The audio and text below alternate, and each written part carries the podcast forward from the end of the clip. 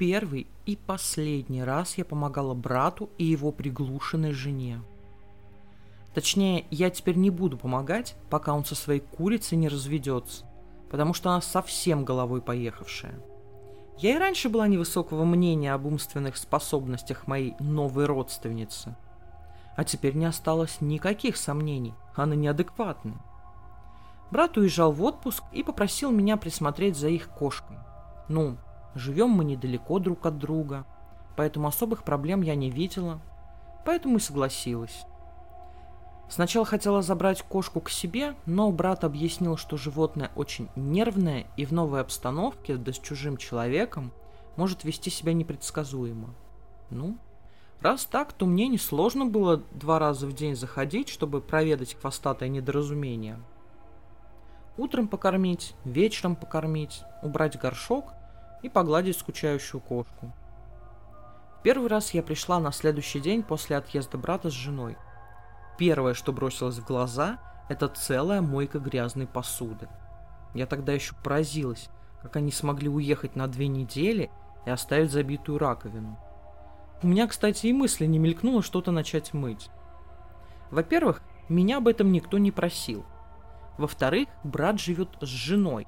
Был бы он один, я бы его материла за такое свинство, но помыла посуду. Только тут не тот случай. Кота я кормила, Горшок его меняла. По вечерам гладила, играла с котом, чтобы он себя не чувствовал брошенным. Потом уходила к себе.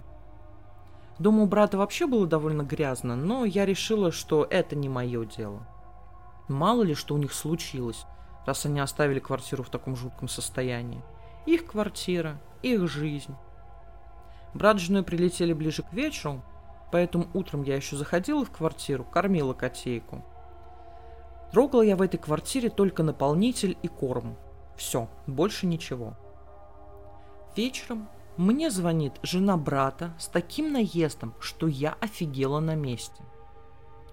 Сложно было за две недели прибраться и что-то приготовить к приезду брата. Ты не знала, когда мы прилетаем, что ли? Возмущалась она. Ничего себе наезд. Меня о чем попросили? присмотреть за котом, что я и сделала. Так какого черта я должна убираться и готовить? Но мы уставшие, с дороги.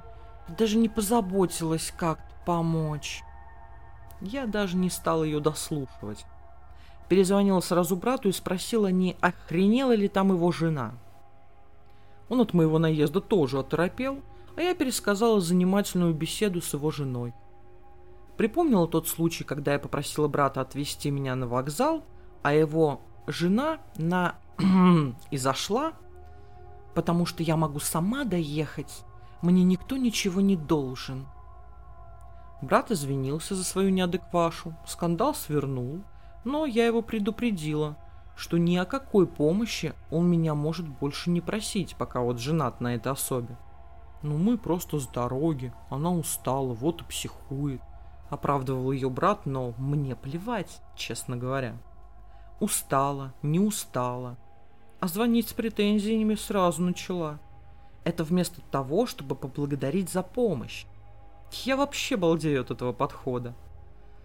Ой, я надеюсь, брат бросит эту неадеквашу и найдет себе нормальную женщину.